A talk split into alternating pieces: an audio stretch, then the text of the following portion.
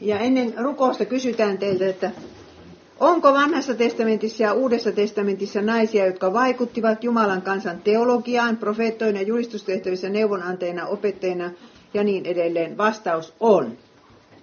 Kysymys, onko vanhassa testamentissa ja uudessa testamentissa naisia, jotka toimivat seurakunnan johtajina? Vastaus ei ole. Ja nyt, sitten katsotaan, että mitä ne tekivät uudessa testamentissa.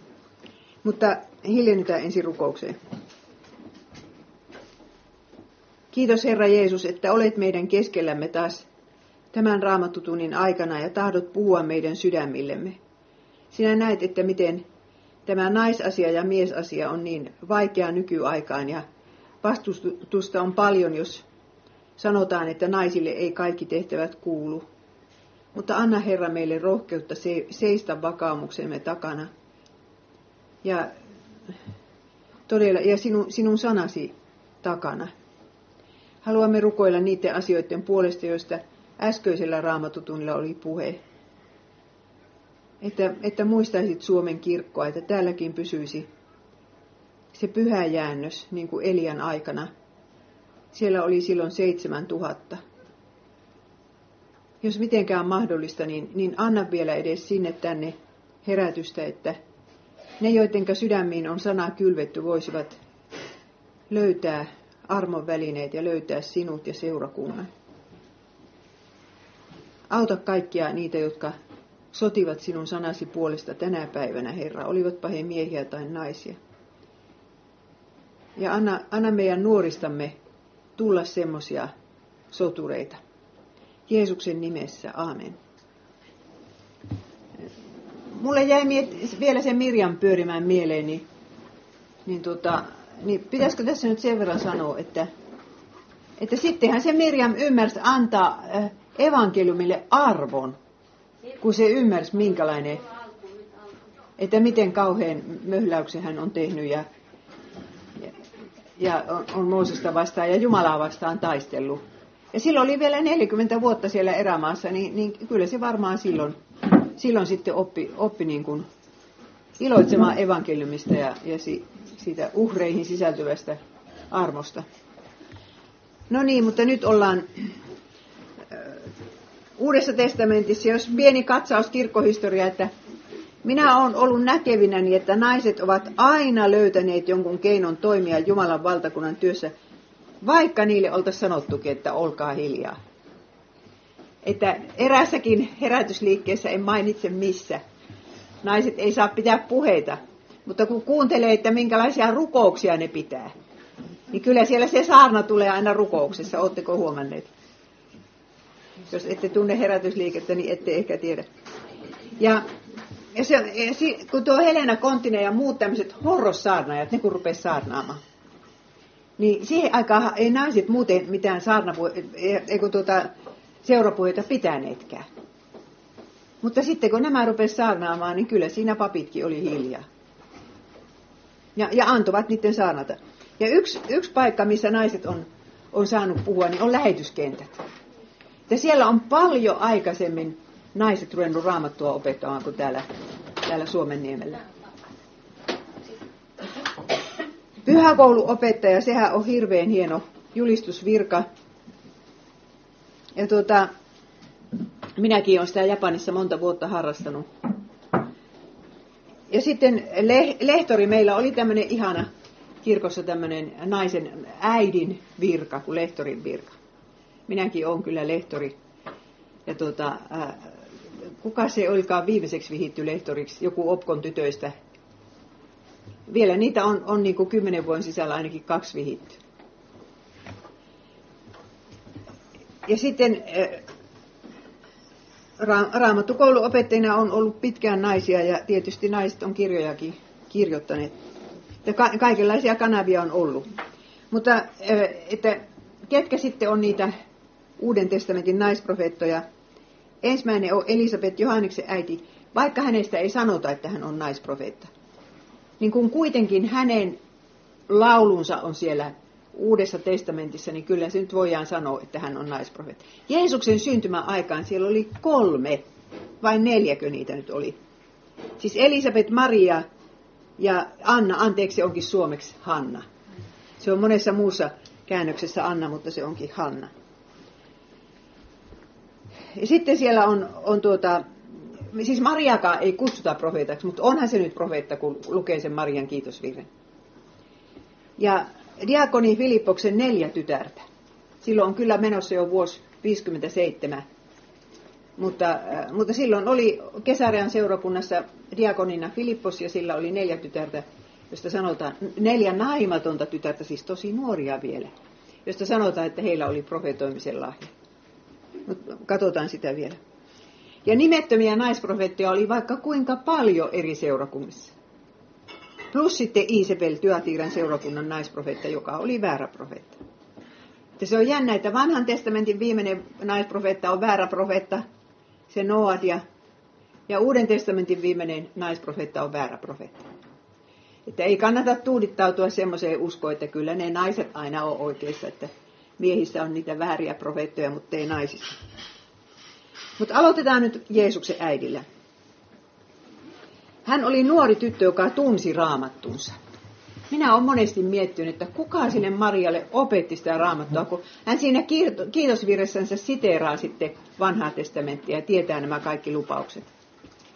Mutta ensimmäinen asia tästä profetiasta onkin se, että se aina pohjautuu aikaisemmin kirjoitettuun Jumalan sanaan. Se näkee tuostakin Eliasta. Että, että kun Elia ennustaa kuivuutta, niin ei se vetäse sitä hihastansa, että keksinpä nyt, että tulee kuivuus, rukoilenpa tässä kuivuutta. Vaan sen takia, että se oli viidennen Mooseksen kirjan 28. luvussa lueteltu, että mitä tapahtuu, jos kansa palvoo epäjumalia. Ja ensimmäinen niistä on kuivuus. Hän tiesi, että Herra on niin kuin sanonut, näin hän menettelee ja sen takia hän, hän niin kuin sitä rukoili ja ennusti että semmoinen profeetta ei ole mistään kotosi, joka ei tunne raamattua. Se menee ihan varmasti pieleen. Ja niitähän on nykyaika.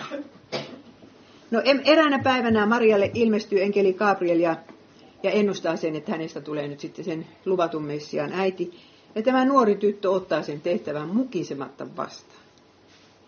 Mutta vielä tuota, että missä se raamatu oli oppinut, koska tytöthän ei käynyt koulua niin minä arvelen, että sillä oli varmaan veljiä, jotka kävi koulua. Ja se siitä olkapa yli opetteli lukemaan. Sillä minä olen oppinut lukemaan, kun minun serkku kävi koulua. No sitten Maria lähtee sinne Juudan vuorimaahan muutaman päivän kuluttua, kun hän on kuullut tämän suuren uutisen, koska hän enkeli saman tien sanoi, että sinun sukulaisesi Elisabeth on jo kuudella kuukaudella raskaana. Ja lähtee sinne nuori tyttö ei sanota mitään, että seurue olisi mukana, että liekö ihan yksinään kävelynne kuinka paljon toista sataa kilometriä. Ja sitten tapahtuu tämän kahden profeetan kohtaaminen. Tuo vanha Elisabeth, josta minä oletan, että se on kyllä 70 vähintäänkin. Niin pyhä henki on hänelle ilmoittanut, että tämä tyttö, joka ovella seisoo, se on hänen herransa äiti minun herrani äiti. Tämmöinen joku 6-17-vuotias siinä on ja toinen on vanha arvokas papirouva ja papin tyttö. Niin kylläpäs vaan näkee. Tämä on hänen herransa äiti. Ja Johannes tajuaa sen siellä äitinsä vatsassani, että hypähtää ilosta. Ja sitten tämä Elisabeth runoilee tämän laulun. Elisabetin psalmi. Siunattu olet sinä naisista siunatuin. Tässä se nyt on. Ei se Jael olekaan naista siunatuin, kun se on tämä Maria. Siunattu sinun kohtusi hedelmä. Siis eihän Maria ollut vielä kerennyt edes sanoa, että minä olen raskaana. Eli eikö tuo itse tiennytkään?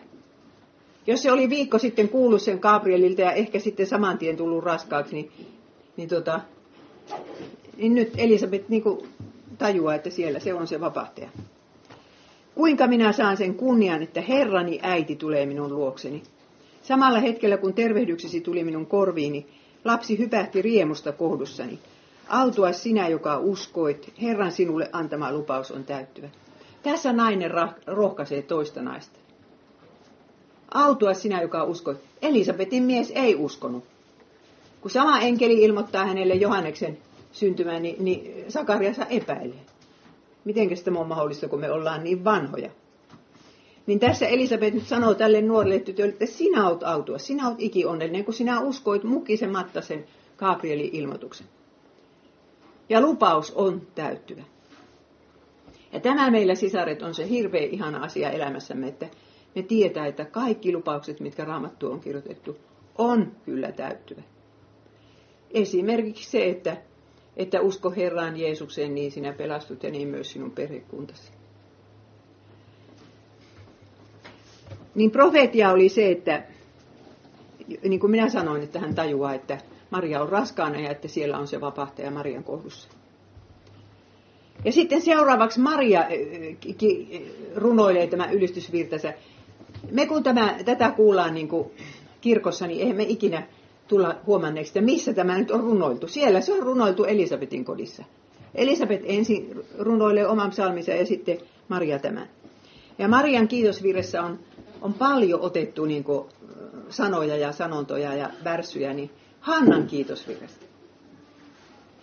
Minun sieluni ylistää Herran suuruutta, minun henkeni riemuitsee Jumalasta vapahtajastani, sillä hän on luonut katseensa vähäiseen palvelijansa. Maria ei ikinä pitänyt itseensä minä muuna kuin vähäisenä palvelijana. Ei sittenkään, kun Jeesus oli noussut kuolleista, että ei, ei hän sittenkään ruvennut isottelemaan ja vaatimaan jotakin erityispaikkaa seurakunnassa. Hän oli vähäinen palvelijatar, jonka puoleen Herra oli katsonut. Ja sitten hän, hän on ristin teologi, koska se on Hannalta lainattu ajatus, mutta se, että Jumala hallitsee tätä maailmaa sillä, että hän kääntää asiat ihan ylös alas. Että kun yleensä me ajatellaan, että vallanpitäjät on niitä tärkeitä, rikkaat on niitä tärkeitä. Ja, ja siis ne, joilla on maha täynnä, niin ne on onnellisemmassa asemassa kuin ne, joilla on maha tyhjä. Niin näin tässä sanotaan. Hän on syössyt vallanpitäjät istuimiltaan ja korottanut alhaiset. Nälkäiset hän on ruokkinut runsain määrin, mutta rikkaat hän on lähettänyt tyhjin käsin pois. Tämä ikään kuin ennustaa, että kun se vapahtaja tulee, niin ei hän olekaan semmoinen kuin kaikki luulee. Että olisi hirveän rikas ja mahtava ja erinomainen. Kaikki huomaa, että siinä meillä on se vapahtaja. Vaan siihen se syntyy tavallisen rakentajan perheeseen ja 30 vuoteen kukaan muu ei tiedä, että tämä on vapahtaja paitsi Maria.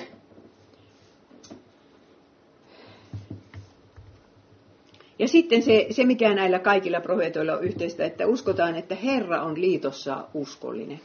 Siis ajatelkaa, mitä minä olen teille puhunut. Kuinka uskollinen hän oli sen e, e, erämaavailluksen ajan. Jos se ei olisi ollut Jumalan kärsivällisyys, niin se kansa ei olisi ikinä päässyt perille. Ja samaten sitten tuomarien kirjassa. Herra oli siellä uskollinen ja aina kun kansa lankee syntiin, niin aina hän lähettää niille sen tuomarin. Ja sen jälkeen hän lähettää sitten kuninkaan. Sitten hän ennustaa, että kuninkaasta syntyy se Daavidin poika. Hän on pitänyt huolen palvelijastaan Israelista. Hän on muistanut kansansa ja osoittanut laupeutensa Abrahamille ja hänen jälkeläisilleen ajasta aikaan, niin kuin hän on isillemme luvannut. Siis Maria tuntee nämä kaikki lupaukset. No sittenhän siinä käy, että Maria lähtee kotinsa ennen kuin Johannes kastaja syntyy. Ja sitten noille vanhoille vanhemmille, Tuomosille mummolle ja papalle syntyy sitten vauva. Ja nimihän, nimeksi annetaan Johannes ja sehän herättää hämmennystä, kun muut luulee, että se pitäisi olla Sakarias. Isä Sakarias saa puheenlahjansa takaisin. Ja vanhat vanhemmat kasvattavat siellä jossain vuoristos, Juudan vuoristoseudulla tämän pojan niin kauan kuin ne saavat elää.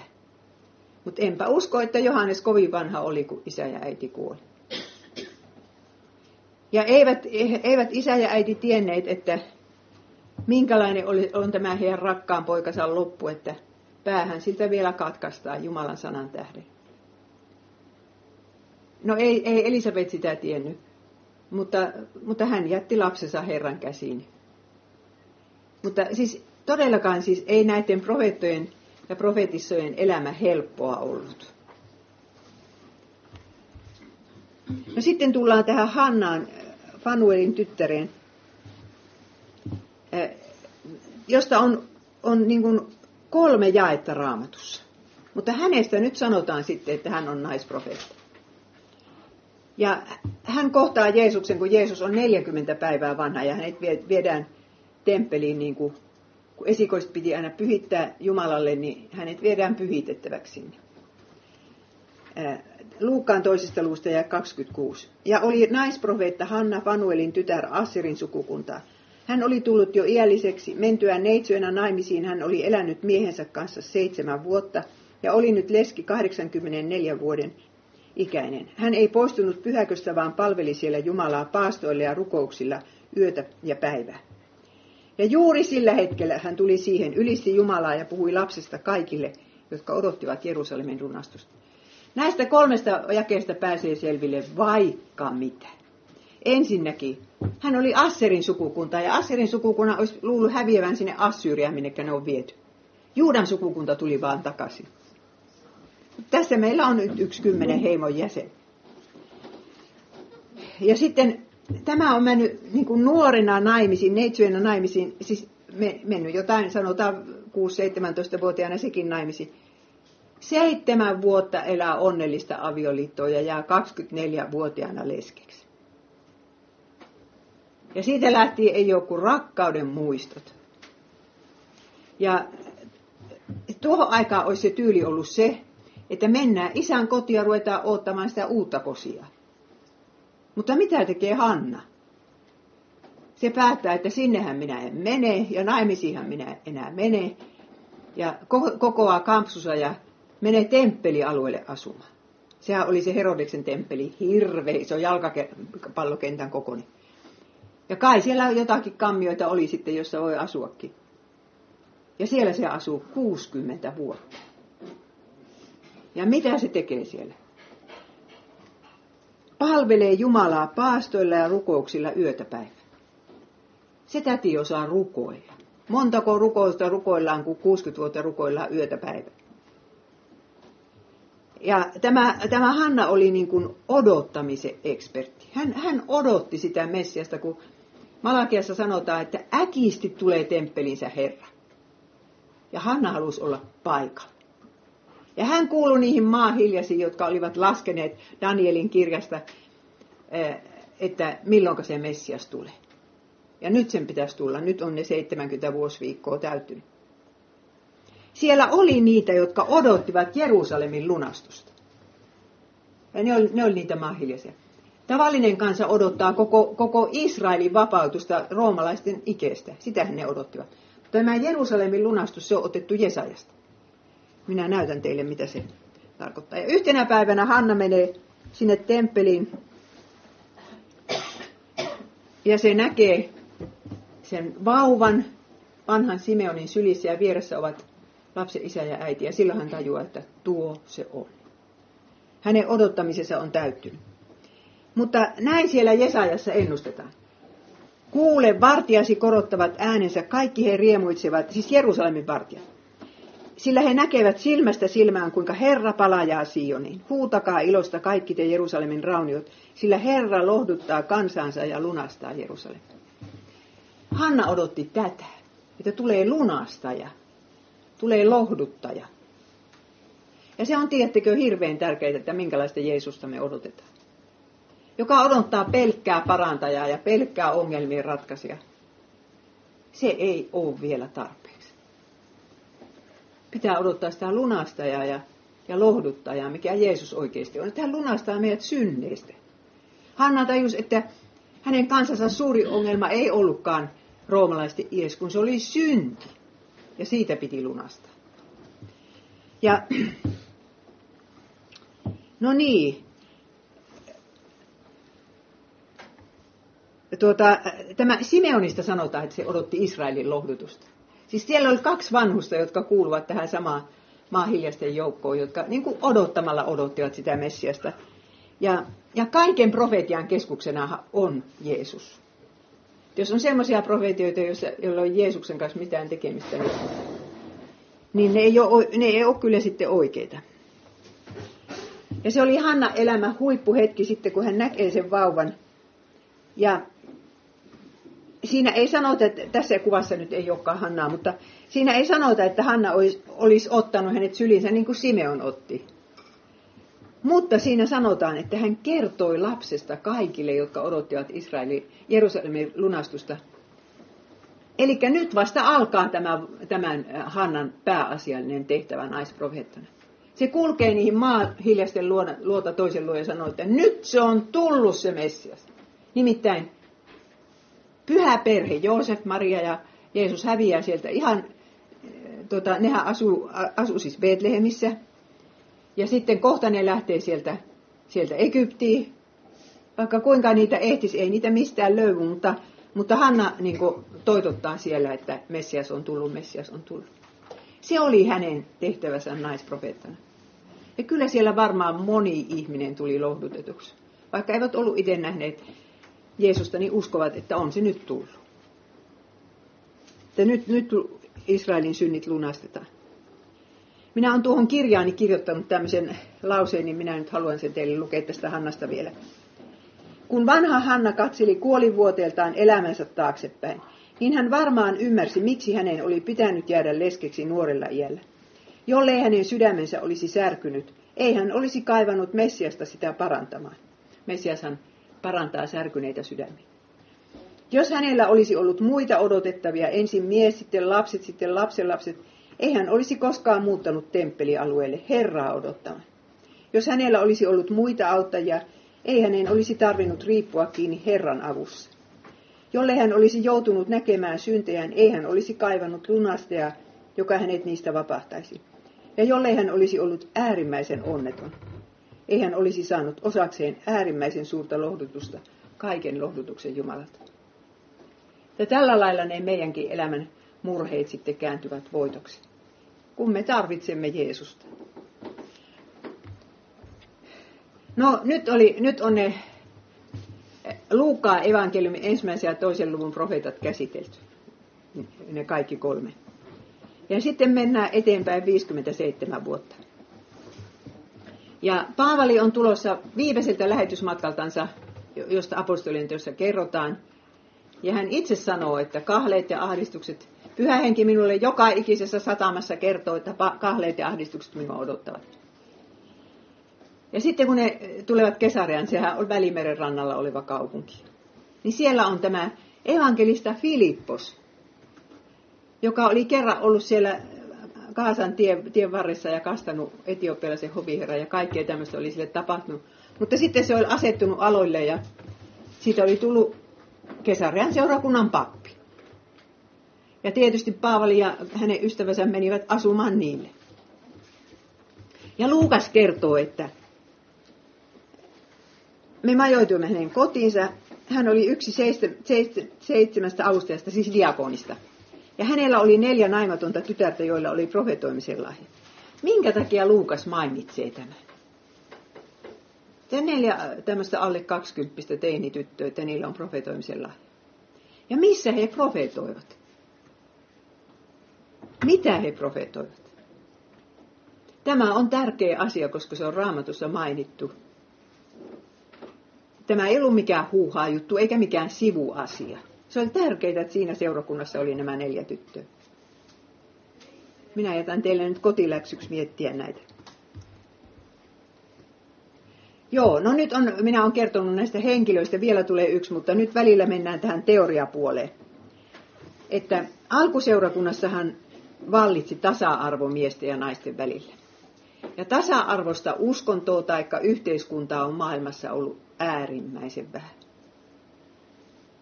Voi hyvänen aika, kun minä maailmaa kierrän ja näen, miten siellä menee nämä hommat. Esimerkiksi Nepalissa, jossa oli viime vuonna. Siellä ei oikeasti saisi kastilaitos olla voimassa, mutta kaikki tietää, mikä on toisen kasti. Ja jos sattuu joku alempi kasti, alemman kastin ihminen astumaan kynnyksen yli ylemmän kasti kotiin, siitä tulee ihan hirveet hommat. Että se on puhdistettava ja vihittävä se koti uudestaan käyttöön hirveällä rahalla. Ja sen takia, kun me luetaan, että Jeesus menee sakkeuksen kotiin. Meille se nyt on itsestään selvä asia, että miksi se sinne menisi, mutta kyllä, kyllä nepalilaiset hämmästyy. Niin, mutta alkuseurakunnassa oli, ei ollut miestä eikä naista, eikä mitään näitä jakoja. Paavali kirjoittaa Kalatlaiskirja 3.28. Yhden tekevä oletko juutalainen vai kreikkalainen, orja vai vapaa, mies vai nainen. sillä Kristuksessa Jeesuksessa te kaikki olette yksi. Ja jos te kerran olette Kristuksen omia, te olette Abrahamin jälkeläisiä ja saatte periä sen, mikä hänelle on luvattu. Nyt äkkiä me kaikki pakanat, jotka uskotaan Jeesukseen, ollaankin niitä Abrahamin jälkeläisiä. Me saadaan se perintö, se uusi taivas ja uusi maa, se luvattu maa, minnekä Mirjam oli matkalla. Niin, naiset luettiin alusta lähtien apostolien teossa päälukun mukaan. Sanottiin, että, että seurakuntaan liittyy paljon miehiä ja naisia. No, tämä tuntuu meistä niin itsestäänselvältä, mutta eihän se ole. Että esimerkiksi juutalaiset, kun uuden synagogan johonkin pakanakaupunkiin halusivat perustaa, niin siellä piti olla kymmenen miestä. Naisia ei laskettu. Mutta alkuseurakunta laski naiset heti. Ja sitten kerrotaan, että mitenkä vainottiin miehiä ja naisia. Ja se, että naisiakin vainottiin, tarkoittaa sitä, että vainoajat, juutalaiset tajusivat, että vaikka me kaikki miehet saataisiin vankilaan, niin noiden naisten kautta tämä kristiusko kuitenkin leviäisi. No niin, siellä siis vallitsi tasa-arvo. Ja sitten raamatussa on tämmöinen kefalees rakenne. Kefale on kreikka ja se tarkoittaa pää. Ja tämmöinen kefale-systeemi on olemassa sekä Jumalakuvassa että ihmiskuvassa, sekä perheessä että seurakunnassa. Ja siitä sanoo Paavali näin. 11.3. Teidän tulee kuitenkin tietää, että jokaisen miehen pää on Kristus, naisen pää on mies ja Kristuksen pää on Jumala. Ja kun Jumala loi ihmisen, ja Jumala on kolmiyhteinen, isä, poika ja pyhä henki, niin, niin Jumala ei halunnut luoda niin kuin, semmoista ihmistä, että kaikki on samanlaisia. Kun hän halusi luoda sen miehen ja naisen niin kuin kuvastamaan sitä rakkautta, mikä on kolmiyhteyden sisällä. Mutta kolmiyhteydessä on semmoinen pääsysteemi, että isä on pää ja, ja tota, Jeesus on isä, isälle alamain.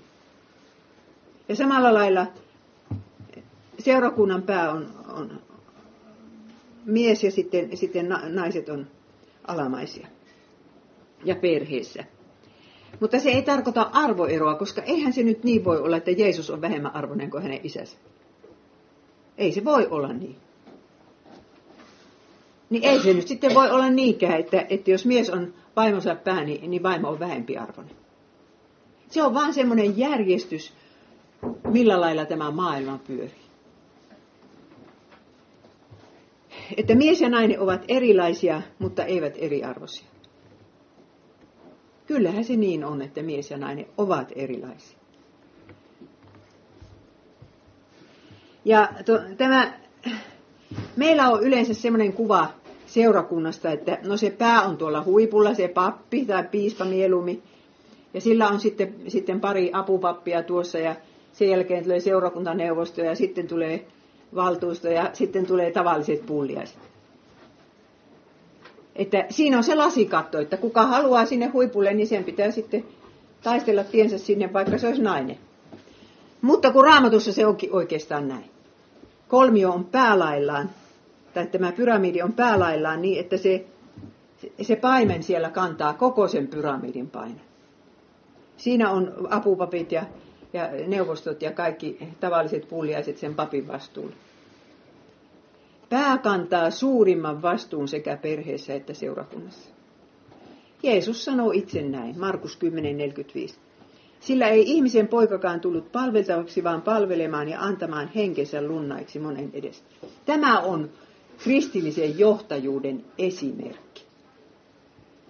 Jos miehet olisi aina näin johtaneet kirkkoa, niin täällä olisi vähemmän näitä, näitä naisia, jotka nyt yrittää sen lasikaton läpästä sillä lailla, että todella palvellaan.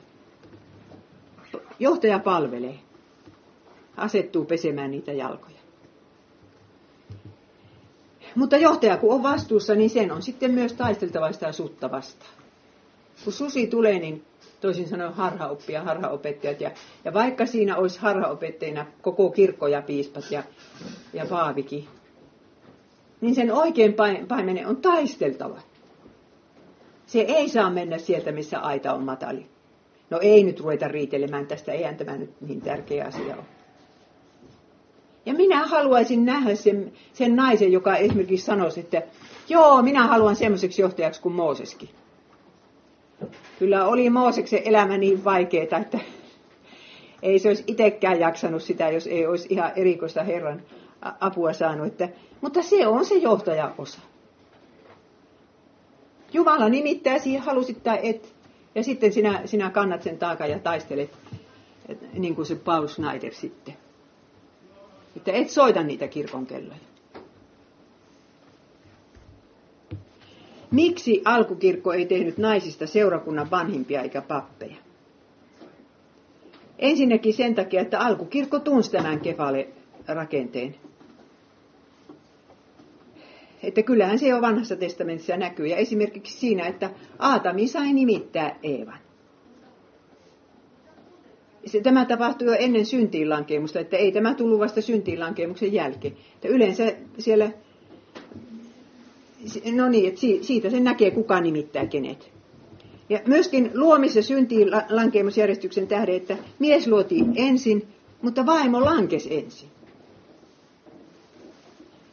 Minä muistan, kun tuo Haverisen Soili selitti tätä lankeemiskohtaa niin, että, että no kun nainen aina ajattelee niin empaattisesti, että kun käärme tulee Eevan luokse, niin Eeva ajattelee, että no enhän minä kehtaa sitä täydellisesti tyrmätä.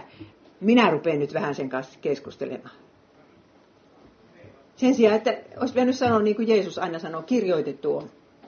Ja mitään muuta keskustelua ei käydä. No niin, ja sitten kolmas oli se, että kun Maria Magdalena pääsiäisaamuna siellä haudalla seisoo ja itkee ja yhtäkkiä tajuaa, että Jeesus on tuossa. Jos Jeesus olisi ajatellut, että naisista tehdään apostoleja, niin sinä aamuna Jeesus olisi sanonut Marialle, että sinä oot se kaikista uskollisin. Sinä oot pysynyt minun porukoissa silloinkin, kun miehet luistivat. Ja nyt sinusta tehdään apostoli. Kun Juudas on kuollut, niin sinä saat olla.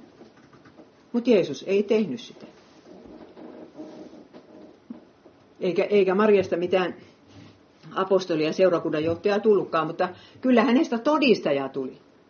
Minä luulen, että Maria piti ehkä erinäisessä kastekoulussa pienoisen puheen, missä se kertoo, miten hän tapasi Jeesuksen haudalla. Hän on oikeasti ylösnoussut. Mutta sitten Paavalin kirjeistä nähdään ihan selvästi, että naiset saivat aukasta suunsa kirkossa. Nainen sai rukoilla ja profetoida alkuseurakunnassa. Kun Paavali kirjoittaa tuosta pään peittämisestä, niin hän sanoo tällä lailla 1 kor 11.4. Jokainen mies, joka rukoilee tai profetoi pää peitettynä, häpäisee päänsä. Mutta jokainen vaimo, joka rukoilee tai profetoi pää peittämätönnä, häpäisee päänsä. Tästä lauseesta me nyt nähdään, että vaimot profetoivat. Mutta tästä pään peittämisestä sitten, Paavali sanoo samassa luvussa vielä, että no päättäkää itse, mutta meillä ei ole tämmöistä tapaa. Että Paavali itse sanoi, että se pään peittäminen on tapa. Mutta, mutta se, että nainen vaietkoon seurakunnassa, niin se on Herran käsky. Jos haluatte lukea tarkemmin, niin minulla on yksi kokonainen luku siinä nainen ja hänen miehensä kirjassa, missä minä selitän alusta loppuun tämän asian. Mutta joka tapauksessa me nyt nähdään, että naiset saa profetoja. Ja kun Paavali esittää armolahjojen luetteloita monta kertaa, niin profetoiminen tulee joko ykkösenä tai kakkosena. Se on niin tärkeä lahja. Ja naiset saa sitä tehdä. Ja mitä se profetoiminen sitten on? 1 kor 14. Kaikki mitä minä olen tuohon punaisella vetänyt, niin se tarkoittaa, että mitä se profetoiminen on. Mutta profetoiva puhuu ihmisille rakennukseksi ja kehotukseksi ja lohdutukseksi. Että meillähän on semmoinen kuva profetoinnista, että se on jotakin tulevaisuuden ennustamista. Tai ne meistä, jotka muistaa Oulun profetian vielä, niin että Suomen kansa, minä sanon sinulle niin ja näin. Mutta oikeasti raamatussa tämmöinen lohduttava puhe, joka nousee Jumalan sanasta niin, että ihmiset lähtee lohdutettuna kotiinsa. Se on profetia. Tämä, joka rakentaa tai kehottaa, kehottaa niin uskovaisia, niiden uskoo rakentaa ja kehottaa niitä elämää oikein. No sitten jatkuu. Kielillä puhuva rakentaa itseään, mutta profetoiva rakentaa seurakuntaa. Siis naiset saa tehdä se, sitä, että ne saa profetoida, puhua niin, että se rakentaa seurakuntaa. Ja sitten vielä luvun lopussa Paavali selittää, jos kaikki profetoisivat ja joku uskosta tai opetuksesta osaton tulisi sisään, niin kaikki paljastaisivat hänet ja kaikki langettaisivat hänestä tuomion. Hänen sydämensä salaisuudet tulisivat ilmi. Siis jos on nyt semmoinen kokous, jossa monet ihmiset puhuu, ja siellä istus nyt sitten ei-uskovainen, niin se näiden puheesta tajuaisi, että hän on syntinen, minähän olen tehnyt sitä ja tätä ja tuota syntiä, mistä se tunteekin minun sydämen. Vaikka se puheenpitäjä siellä ei yhtään niin tajuakaan, että hän on, hän on puhumassa just tuo ihmisen synneistä. Hänen sydämensä salaisuudet tulisivat ilmi. Siis profeetta puhuu sillä tavalla, että ihmisen synnit paljastuvat. Ja minä en tarkoita ollenkaan, että se olisi mitään hurmoksellista puhetta. Se voi olla ihan kristillinen puhe, tavallinen hartauspuhe tai raamattu tunti, joka näyttää ihmisille, minkälainen niiden sydän on. Ja sitten vielä jakeessa 31 Paavali sanoo, sillä te saatatte kaikki profetoida, siis naisetkin, toinen toisensa jälkeen, että kaikki saisivat opetusta ja, kaikki kehotusta. Siis tässä Paavali jopa sanoi, että se on opetuspuhe. Profetoiminen puhe on jopa opetuspuhe. Mitä sanotte? Yleensähän profetoinnista ei näin puhuta, kun siitä, siitä tehdään joku tämmöinen hurmoksellinen lahja. Ja minä olen nyt tähän sitten koonnut, että mitä se profetoiminen on. Profetoiminen on pyhän hengen innoittavaa julistusta, joka rakentaa, kehottaa ja lohduttaa ja opettaa kuulijoita ja soveltaa Jumalan sanaa elävällä tavalla heidän elämäänsä. Profetallinen julistus osoittaa ennen kaikkea se, mitä seurauksia synnistä tulee yksityisen ihmisen, kansakunnan ja kirkon elämään. Kaiken profetian keskuksessa on aina Jeesus Kristus ja hänen armonsa. En tiedä, minkä verran ne sitten nämä hurmossaarnajat erehtyvät, niin kuin Helena Konttinenkin. Kyllähän se jossain asioissa ihan selvästi erehtyy. Mutta kyllä se, kyllä se osaisi niin kuin sen synnin kuvata niin, että, että ihmiset tulivat synnin tuntoon. Ja kyllä se eittämättä tapahtui kyllä sitäkin, että kun Helena tajuaa, että, että se ja se ihminen on tulossa kylään, se rupeaa sänkyyn makaamaan ja menee horrokseen ja kun se ihminen tulee, niin se monta tuntia sille kertoo, mitä se on tehnyt niin kuin yksityiskohdittain. Tämä on nyt sitten tämmöistä niin kuin hurmoksellista profeetiaa, mutta, mutta enemmän seurakunnassa on tämmöistä ei-hurmoksellista profeetiaa. Ja sitten kuitenkin, katsokaa nyt, miten tämä on ristiriitasta, kun ensin Paavali sanoo samassa luvussa, te saatatte kaikki profetoida ja kohta sanoo, olkoot vaimot vaiti. Sehän nyt puhuu ihan ristiin itsensä kanssa. No minä luen tämän kokonaan. 1 kor 14 ja kestä 31. Sillä te saatatte kaikki profetoida toinen toisenne jälkeen, että kaikki saisivat opetusta ja kaikki kehotusta. Ja profeettain henget ovat profeetoille alamaiset, sillä ei Jumala ole epäjärjestyksen, vaan rauha Jumala. Tarkoittaa, että yksi kerrallaan, ei kaikki kuorossa. Niin kuin kaikissa pyhien seurakunnissa, olkoot vaimot vaitit teidänkin seurakunnan kokouksissanne, sillä heidän ei ole lupaa puhua, vaan olkoot alamaisia, niin kuin lakikin sanoo. Mutta jos he tahtovat tietoa jostakin, niin kysykööt kotonaan omilta miiltään, sillä häpeällistä on naisen puhua seurakunnassa. Ensin Paavali sanoi, että kaikki saa profeetoja, ja sitten sanoi, että häpeällistä on naisen puhua. Eihän tästä voi vetää mitään muuta johtopäätöstä kuin, että puhumista on kahdenlaista. Yhdenlainen puhuminen on sallittua ja toisenlainen on kiellettyä. Ja se on, se on tämä, olkoot alamaisia, hypotasso. Paavali kaksi kertaa sanoo, toinen on, on Timotoskirjassa, että naiset ei saa opettaa. Ja molemmilla kerroilla hän vetää se tuo alamaisuuden siihen. Eli siis nainen ei saa puhua siinä asemassa, että se on niin kuin se seurakunnan johtaja, eikä se ole kellekään alamainen. Toisin sanoen, nainen ei, naisen ei pidä ruveta papiksi eikä seurakunnan paimeniksi. Ja puhua siinä asemassa, jossa hän on vastuussa koko tämän seurakunnan opistajaelämästä. Se ei ole mitään profetoimista, kun se on sitten se on sitä, eh, sitä niin kuin puhumista, mikä niin kuin seurakunnan johtajalle kuuluu. Molemmissa kohdissa, joissa naiselta kielletään puhuminen ja opettaminen, kielto niputetaan yhteen alamaisuusperiaatteen kanssa. Nainen ei siis saa rikkoa alamaisuusperiaatetta vastaan ja puhua paimenen virassa ja paimenen auktoriteetille. Seurakunnan pastorin pitää olla naisprofeetankin pää. Ja, ja arvostella sitä naisprofeettaa. Paavali ei perustele tätä opetuskieltoa paikallisseurakunnan tilanteella tai yhteiskunnan asenteilla, vaan luomis- ja syntiin lankeemusjärjestyksellä. Mies luotiin ensin, mutta vaimo lankesi ensin. Ja silloin kun nainen, nainen ei enää halua, että hänellä on päätä ollenkaan, siis hänen yläpuolella on ketään, niin pieleen menee. Ja niitä liikkeitä on nähty ehkä yksi ja toinenkin, missä nainen on ruvennut niin kuin siksi varsinaiseksi johtajaksi. Sanotaan nyt vaikka Maria Sisarit. Oletteko te nyt lukeneet sen kirjan Luostarin muurit murtuivat? Nämä Akasia-säätiön naisethan ne, siis Riitta Lemetinen ja Mariana Jansson, Jansson. Jansson niin ovat kirjoittaneet sen kirjan, että siellä oli tämä äiti Pasilia. No minähän luin sen elämänkerran ja se sanoi, että vuoteen 49 asti mulla oli miespuolinen sieluhoitaja, mutta sen jälkeen ei ole ollut. Ei se ollut vastuussa kellekään mulle kuin Jumalalle mukana. Mutta pieleenhän se meni. Kahtokaas ympärille. Ja silloin, silloin kun nainen alistuu siihen, että vaikka hän, että, että hänellä on niin paimen yläpuolella tai piispa, niin, niin se on, se on niin kuin eri asia. Silloin hän niin kuin allekirjoittaa tämä alamaisuusperiaatteen.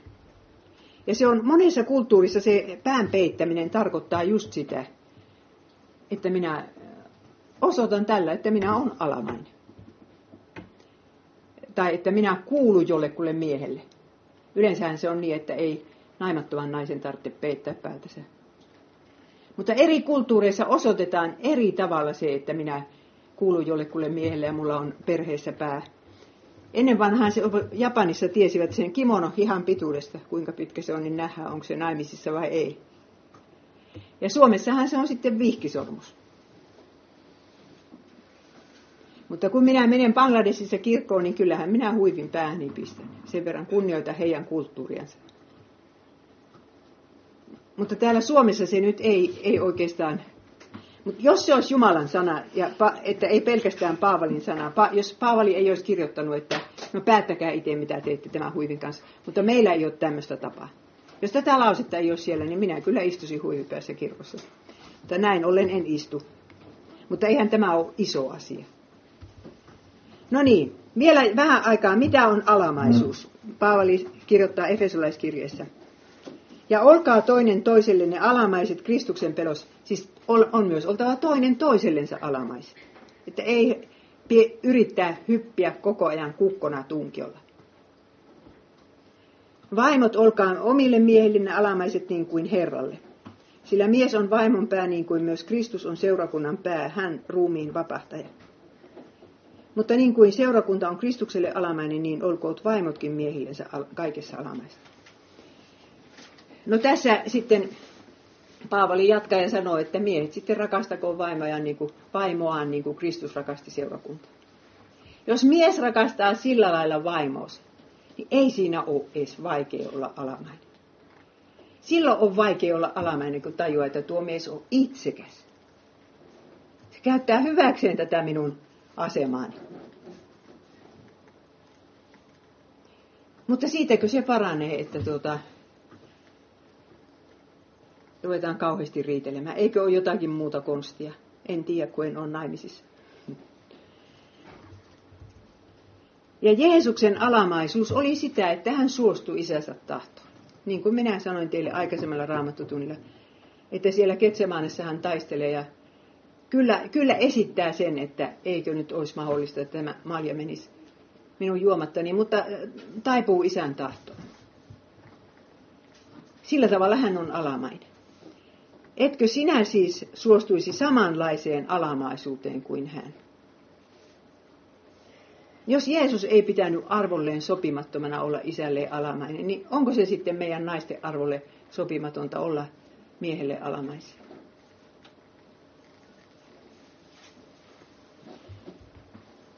No sitten mennään vielä yhteen esimerkkiin.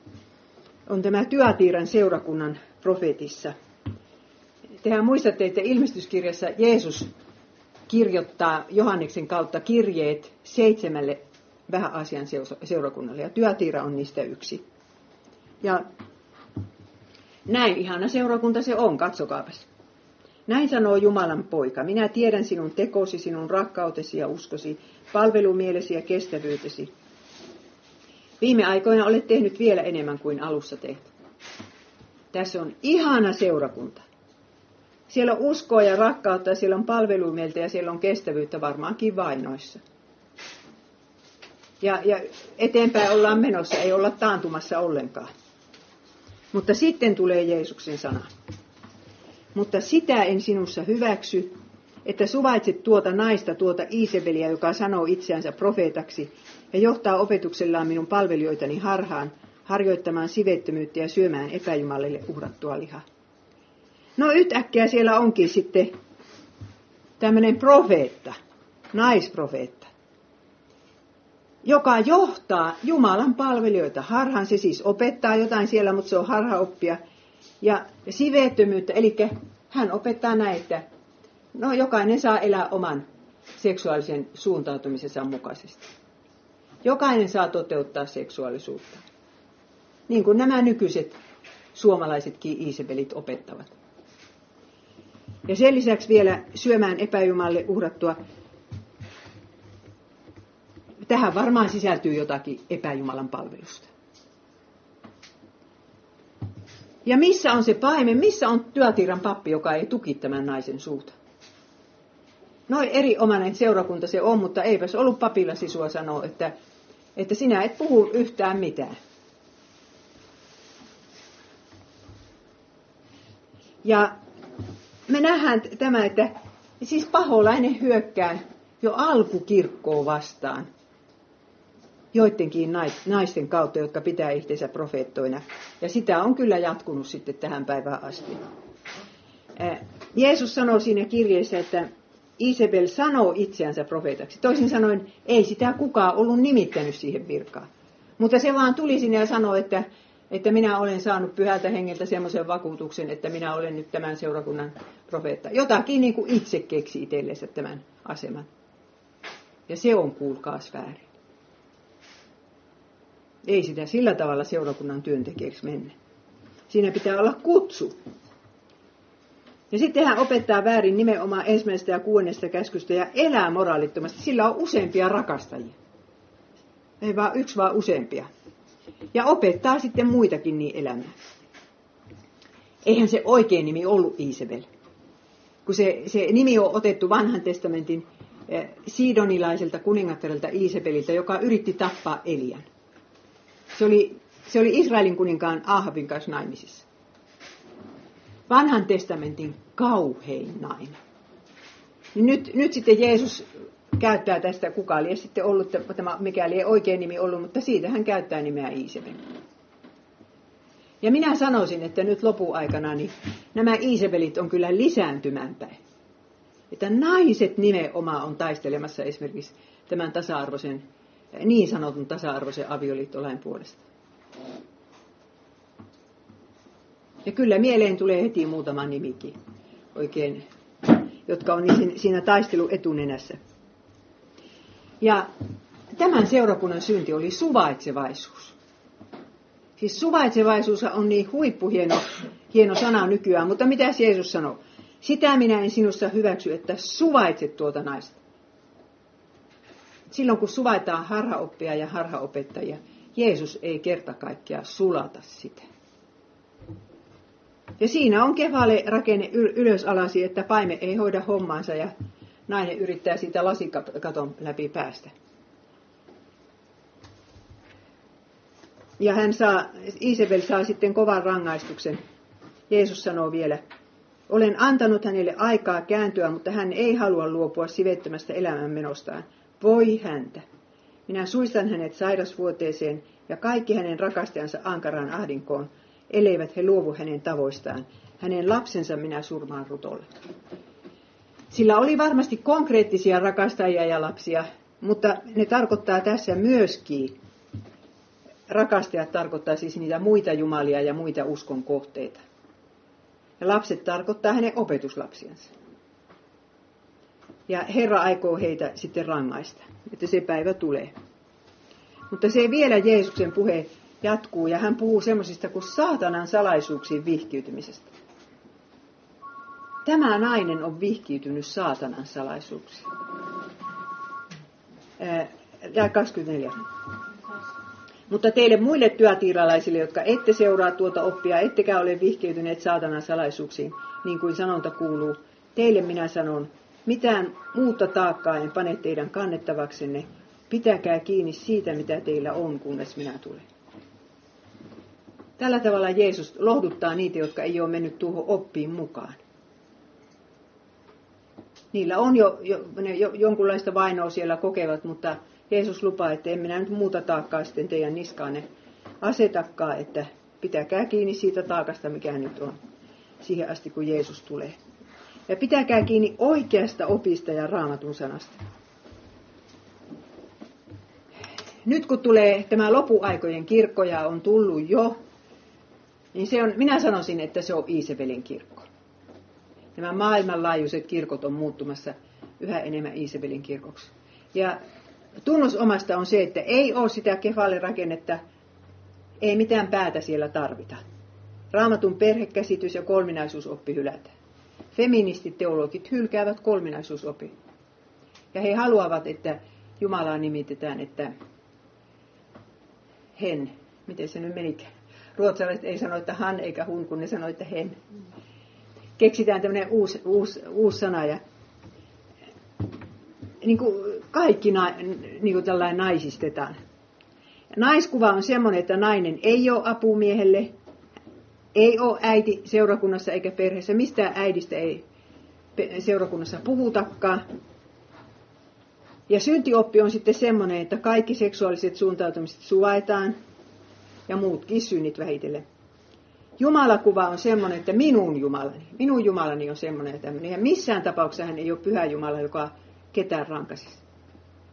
Pelastusoppi. Jumala rakastaa meitä semmoisena kuin me ollaan, ei siihen tarvita uhria eikä verta. Ja kirkkooppi on, että tulkaa kaikki. Oppi armon välineistä ei tarvita.